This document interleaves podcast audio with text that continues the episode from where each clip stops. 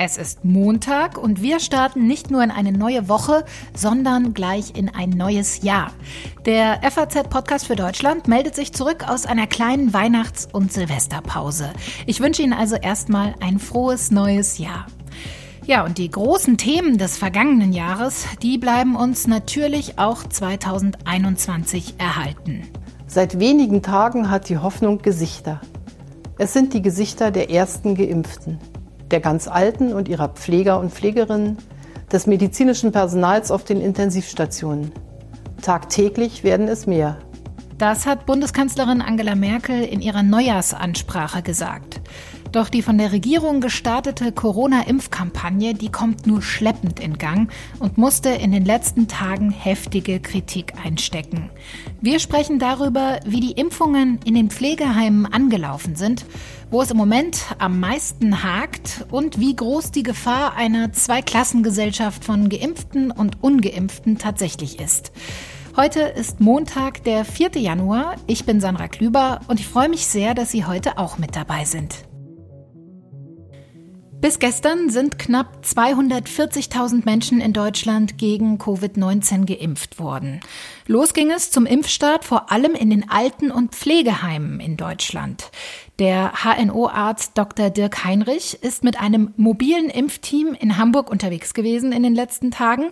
Und von ihm möchte ich jetzt wissen, wie er die erste Woche seit dem Impfstart erlebt hat. Hallo, Herr Dr. Heinrich. Ja, hallo, hallo. Wo erwische ich Sie denn gerade?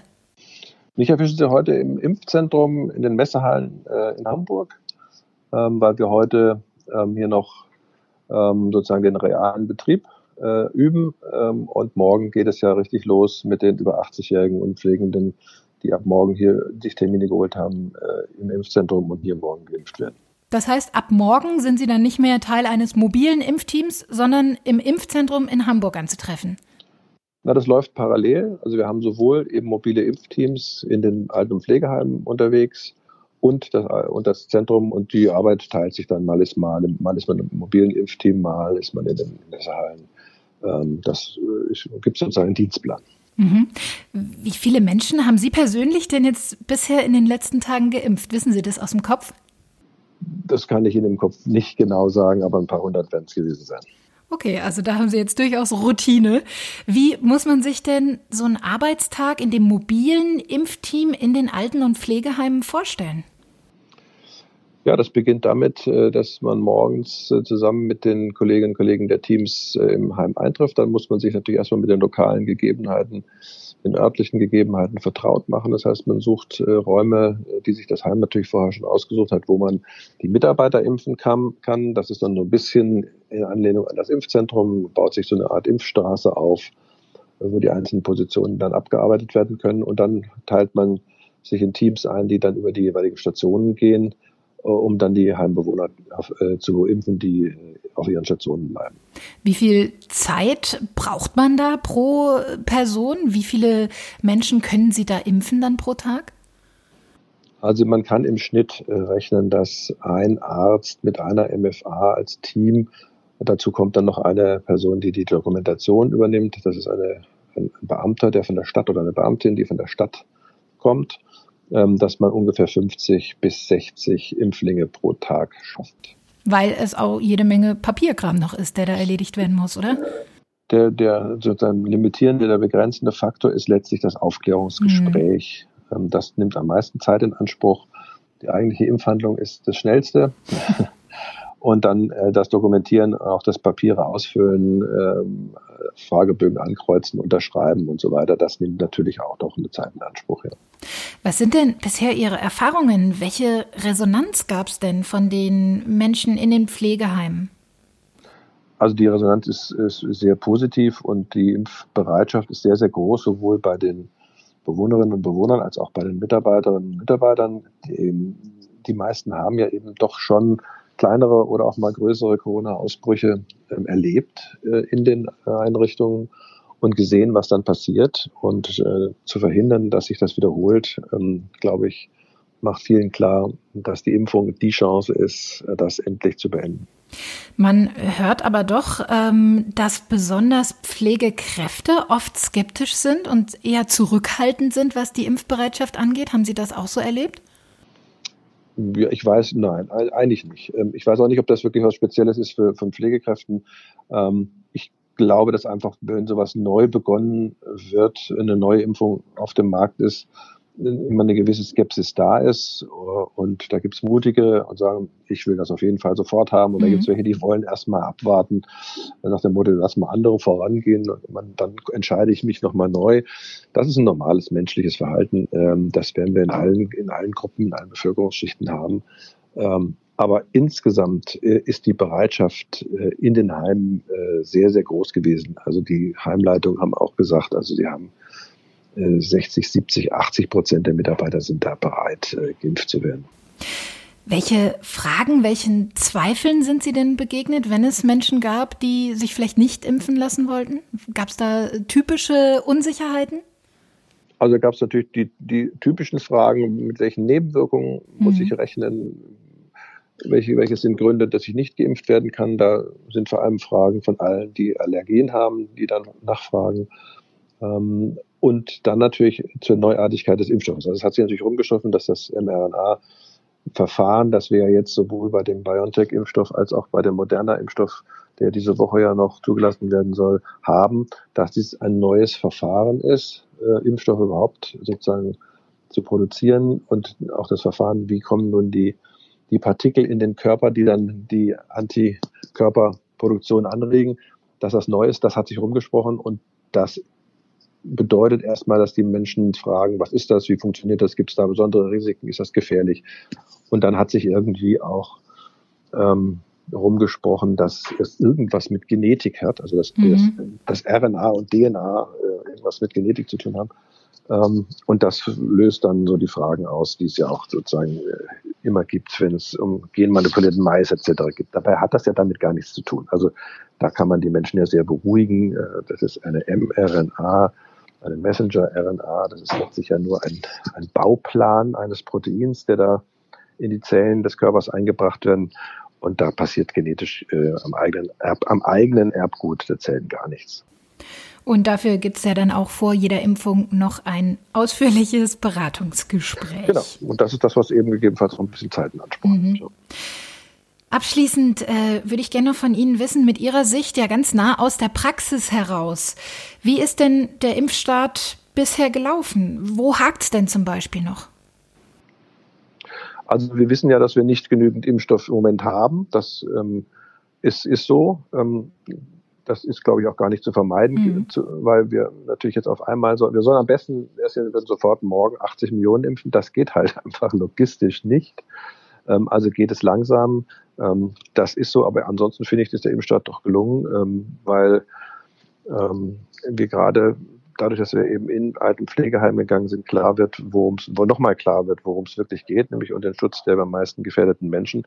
Und ich glaube, das kommt sehr positiv auch rüber und wird auch so von der, von der Bevölkerung wahrgenommen. Und deswegen glaube ich, der Impfstart ist für mich ist der Impfstart gelungen. Mhm.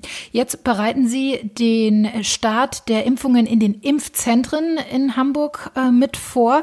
Dafür wünsche ich Ihnen viel Erfolg und sage vielen Dank für das Gespräch, Herr Dr. Heinrich. Ja, herzlichen Dank und sehr, sehr gerne. Neben Menschen, die in Pflegeheimen leben oder arbeiten, dürfen sich im Moment auch alle über 80-Jährigen impfen lassen, so wie wir es gerade zum Beispiel gehört haben, ab morgen in Hamburger Impfzentren. Wie die über 80-Jährigen in den jeweiligen Bundesländern aber an ihre Impfung kommen, das ist komplett unterschiedlich und manchmal eine schier unlösbare Aufgabe. Diese Erfahrung musste auch die gesundheitspolitische Sprecherin der Unionsfraktion im Bundestag, Karin Mark, machen.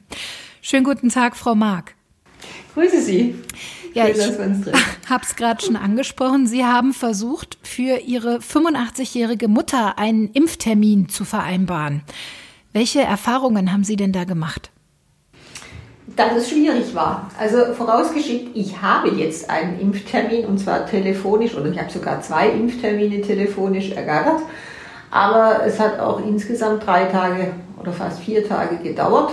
Und ähm, jetzt jenseits äh, meiner Mutter, für die ich nun mal verantwortlich bin und für die mhm. ich das auch gerne mache, ist es natürlich für eine Zielgruppe über 80 schwierig, sich äh, über Telefon-Hotlines oder über äh, Online-Anmeldungen durchzukämpfen. Also bei mir war es schlicht so, zu Beginn war die, On die, die Hotline total äh, überlaufen. Das heißt, ich bin schon gar nicht in die Telefon-Warteschleife reingekommen. Äh, irgendwann habe ich es dann mal in die Warteschleife geschafft. Da wurde mir dann erklärt, ich könne mich auch äh, über äh, 11.6, 11.7.de anmelden. Das gab es damals äh, gar nicht. Ähm, ich bin dann ein paar Mal wieder nach zehn Minuten rausgeflogen. Dann habe ich es äh, über, über den äh, Terminservice online äh, versucht. Äh, da war es dann so, dass ich zu langsam war. Jeweils äh, der avisierte Termin war dann, wenn ich die Daten meiner Mutter eingegeben habe, auch schon wieder belegt. Mhm. Und das führt natürlich einfach zu Frust und man überlegt sich, ob man drei Tage nicht anders verbringen könnte. Das heißt, Sie haben geärgert. sich auch ganz schön darüber geärgert. Ja, genau. Sie äh, kommen aus Stuttgart, das heißt, äh, in äh, Baden-Württemberg wird es so gehandhabt, dass man eben über die Hotline einen Termin vereinbaren kann. Das ist ja aber in jedem Bundesland äh, unterschiedlich. Haben Sie denn trotzdem einen Tipp als gesundheitspolitische Sprecherin, was über 80-Jährige machen können, die sich jetzt gerne impfen lassen möchten und nicht in einem Altersheim leben? Ein generell Tipp gibt es nicht. Ich äh, werde mich bemühen, dass äh, morgen bei dem Gespräch der Kanzlerin mit dem Ministerpräsidenten nochmal das Thema einheitliche Anmeldung äh, adressiert wird. Ich verstehe es immer noch nicht. Äh, es gäbe die Möglichkeit zur Vereinheitlichung über die Bundes 11.6, 11.7 äh, dass man das als Land nicht wahrnimmt, sondern dass da jeder seine eigene äh, Anmeldung stricken muss, sein eigenes Callcenter einreichen, äh, einrichten muss. Ich finde es schwierig nachzuvollziehen. Ich hoffe jetzt, dass die, dass die Online-Anmeldung besser funktioniert. Da hat man versprochen, dass da nochmal nachgearbeitet wird. Mhm. Also da gibt es durchaus noch Verbesserungspotenzial. Äh, in den vergangenen Tagen gab es aber auch viel Kritik an der generellen Impfstrategie der Bundesregierung mhm. und an der Beschaffung des Impfstoffs. Sowohl von der Opposition, aber auch von der SPD und auch von Ärzten der Leopoldina. Deutschland hätte viel zu wenig Impfstoffdosen bestellt und am falschen Ende gespart. BioNTech hätte zum Beispiel deutlich mehr Impfstoff angeboten, der verfügbar gewesen wäre, wenn man im Sommer äh, rechtzeitig zugeschlagen hätte. Da ist von schweren Versäumnissen die Rede. Wie denken Sie denn darüber? Das ist geradezu absurd und es kann nur jemand äh, in den Kopf kommen, der sich äh, wenig in diesem System auskennt. Wir haben genau deswegen die Priorisierung äh, regeln müssen, weil von Anfang an klar war, dass eben zu Beginn wenig Impfstoff zur Verfügung steht. Wir haben im Gegenteil, anders als wir das angenommen haben, sogar noch im Dezember über eine Million Dosen Impfstoff äh, geliefert erhalten. Das, davon konnte man nicht ausgehen. Ähm, jetzt im Januar werden insgesamt rund 4 Millionen Dosen des BioNTech-Pfizer-Impfstoffs zur Verfügung stehen, genauso viel wie schon immer angekündigt wurde. Das liegt schlicht daran, äh, derzeit kann nicht mehr produziert werden. Äh, BioNTech, Pfizer sind die einzigen, die derzeit äh, die EMA, die europäische Normalzulassung haben. Die anderen Impfstoffproduzenten haben noch keine Zulassung. Ich gehe davon aus, diese Woche wird ein weiterer Impfstoff, auch ein sogenannter mRNA-Impfstoff dazukommen. Im Januar wird, ja, wird dann wahrscheinlich noch der AstraZeneca-Impfstoff dazukommen, aber es gab nicht mehr Impfstoff. Und natürlich kann man jetzt äh, eine Milliarde Dosen bestellen. Das hätte die Situation hier im Januar nicht wirklich geändert. Mhm. In anderen Ländern, wie zum Beispiel Israel oder Großbritannien, geht es mit dem Impfen ja aber deutlich schneller voran, sowohl was die Lieferung angeht, als auch die Impfung selbst.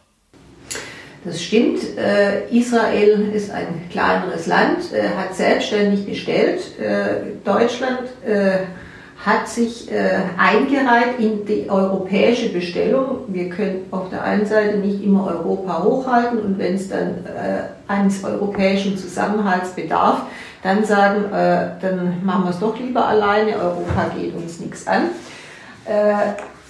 So war es nicht gedacht und deswegen äh, ist es aus meiner Sicht richtig gewesen, äh, sich in Europa gemeinsam äh, um die Impfstofflieferungen zu kümmern und auch gemeinsam zu bestellen. Deutschland hat zusätzlich äh, auf eigene Kosten und auf eigene Rechnung nochmal weitere Impfstoffdosen bei BioNTech abgenommen. Äh, in den anderen Ländern, beispielsweise in Israel, ist es so, die haben mehr Geld bezahlt für den Impfstoff, kann man machen und sie haben es natürlich auch in Anführungsstrichen einfacher in der, in der Verimpfung dieser äh, Dosen. Dort wird, ist das Gesundheitssystem ein völlig anderes. Dort äh, laden die, oder lädt die Krankenkasse ein, dort sind die Ärzte bei der Krankenkasse angestellt, dort äh, wird aus fürchterlicher Erfahrung äh, in häufigem Kriegszustand natürlich die Katastrophe anders behandelt als bei uns. Äh, in Europa mussten sich mehrere Länder zusammenraufen. Äh, das hat jetzt funktioniert und es ist wichtig, dass auch kleinere Länder, die gar nicht die Möglichkeit gehabt hätten, den Impfstoff äh, in ihrem eigenen Land zuzulassen, dass die jetzt gleichzeitig mit uns, mit allen anderen äh, europäischen Staaten mit der Impfung beginnen können. Ich glaube, das ist ein wichtiger Wert.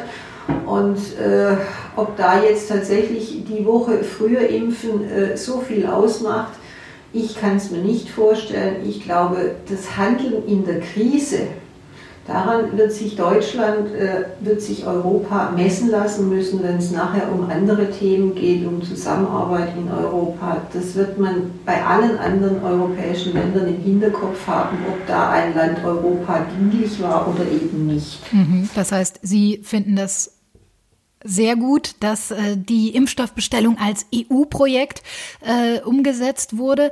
Aber würden ja. Sie jetzt so als erstes Zwischenfazit sagen, dass es aber dann doch dadurch auch sehr schwerfällig ist, sehr, sehr langsam vorangeht? Wir sind keine Frage langsamer mhm. als, als beispielsweise Israel, ein Ticken langsamer als Großbritannien. Ähm, unter pandemischen Gesichtspunkten glaube ich, dass wir es vertreten konnten. Wir sind jetzt tatsächlich wirklich früher dran. Wir konnten noch im Dezember mit den, Impf mit den Impfungen beginnen. Und deswegen bin ich davon überzeugt, dass wir das durchaus richtig gemacht haben und dass da jetzt keine nennenswerten Verzögerungen entstanden sind. Wann rechnen Sie denn damit, dass genug Impfstoff für alle, die sich gerne impfen lassen möchten, in Deutschland zur Verfügung steht?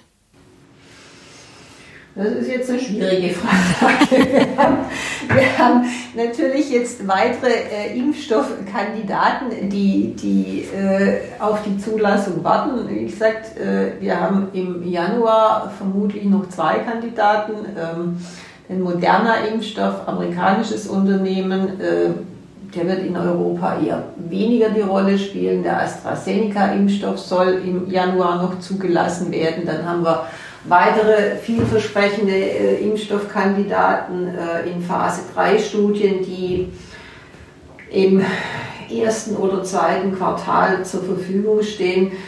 Ähm, ich kann es schwer aus meiner Sicht oder, oder als, als, als Vertreter der Politik abschätzen. Äh, zu Beginn der Impfstoffentwicklung sah so aus, als ob der AstraZeneca-Impfstoff der Gewinner werden würde.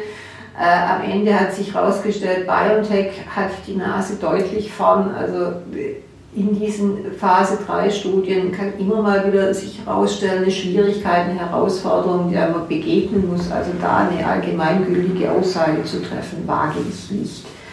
Zeitziel erstes und zweites Quartal.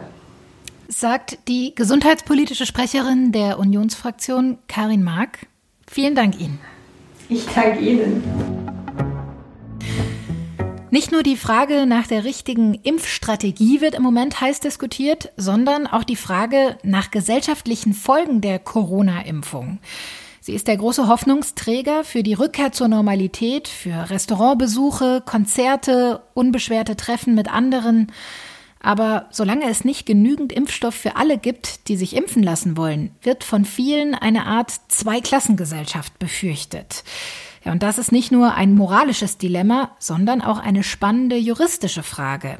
Darüber will ich jetzt mit meinem Kollegen Konstantin von Linden sprechen, der vielen wahrscheinlich aus dem FAZ Einspruch Podcast bekannt ist. Hallo Konstantin. Hallo Sandra. Ja, im Moment weiß man noch nicht, ob Geimpfte weiterhin andere Menschen anstecken können, obwohl sie selbst immun sind. Deshalb, so argumentiert zumindest die Politik, müssen sich auch Geimpfte erstmal weiter an alle Corona-Regeln halten. Ist das denn aus juristischer Sicht der richtige Weg? Ich denke, solange diese Unsicherheit fortbesteht, ist es wahrscheinlich der richtige Weg. Das ist auch nicht ganz so selbstverständlich, wie manche tun. Man könnte ja auch umgekehrt argumentieren, in einer Lage der Unsicherheit entscheiden wir lieber zugunsten der Freiheit. Könnte mhm. ja schließlich auch sein, dass sie keinen anstecken und warum sollten sie dann weiter unter den Beschränkungen leiden müssen. Aber da die Zahlen momentan sind, wie sie sind, spricht schon viel dafür und es ist auf jeden Fall gut vertretbar zu sagen, wir lassen erstmal alles, wie es ist. Man könnte ja aber zum Beispiel auch so argumentieren, dass man ja bestimmte Freiheiten durchaus wieder ermöglichen könnte. Also wenn man jetzt zum Beispiel mal daran denkt, ein Restaurant zum Beispiel für Leute zu öffnen, die geimpft sind, dann könnten die dort sich ja ohne Gefahr treffen, selbst wenn jetzt nicht ausgeschlossen werden kann, dass sie andere infizieren können. Wenn dort nur Geimpfte sind, wäre das ja quasi ein, ein sicherer Ort oder auch Schulklassen. Man könnte das Ganze ja mal weiterspinnen. Die komplett geimpft sind, könnten einfach wieder sorgenfrei in den Präsenzunterricht übergehen. Ja gut, Schulklassen wirst du da im Zweifelsfall eher keine finden, äh, zumindest bei dem Priorisierungssystem, mhm. nach dem momentan geimpft wird, sind ja erstmal eher die Älteren dran. Ähm, bei dem Restaurant, das ist eine ganz interessante Frage, das vermischt so ein bisschen zwei Problembereiche. Das eine ist ja die Frage, müssen sich Geimpfte weiter an die staatlichen Beschränkungen halten? Also sowas wie Maskenpflicht, Kontaktverbot, Ausgangssperre etc. Und das andere ist die Frage, dürfen Private in ihren Läden, in ihren Restaurants, Hotels etc. nach dem Impfstatus differenzieren. Und hier haben wir so ein bisschen so ein Zwischending, denn momentan dürfen Restaurants ja eigentlich gar nicht aufhaben oder halt nur für Takeaway, aber nicht für Gäste. Mhm. Und jetzt wäre eben die Frage, darf ein Restaurantbetreiber von dieser Auflage befreit werden, unter, wenn er dann nach dem Impfstatus differenziert. Und ja, klar, darüber könnte man im Grunde genommen nachdenken. Auch da wieder mit dem Vorbehalt, momentan sind es halt überwiegend sehr, sehr alte Menschen, die geimpft werden, ist die Frage, wie viele Restaurants das überhaupt sinnvoll würden betreiben können. Ähm, aber das wäre sicherlich etwas, worüber man nachdenken muss, jetzt schon und vor allen Dingen in den kommenden Monaten, wenn es dann immer mehr Menschen werden, die über Impfschutz verfügen. Das heißt aber, eine rechtliche Grundlage für diese Fragen, die gibt es im Moment nicht.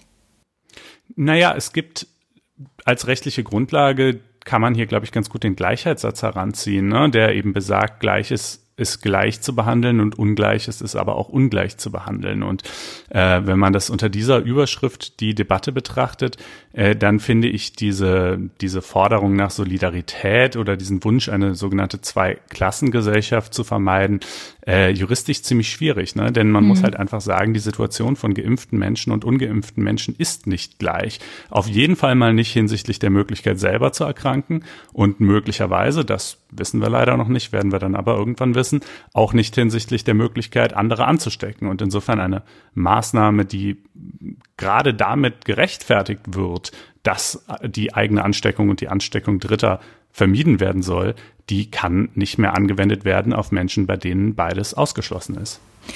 In der politischen Diskussion ist ja auch oft die Rede davon, dass es keine Sonderrechte für Geimpfte geben darf.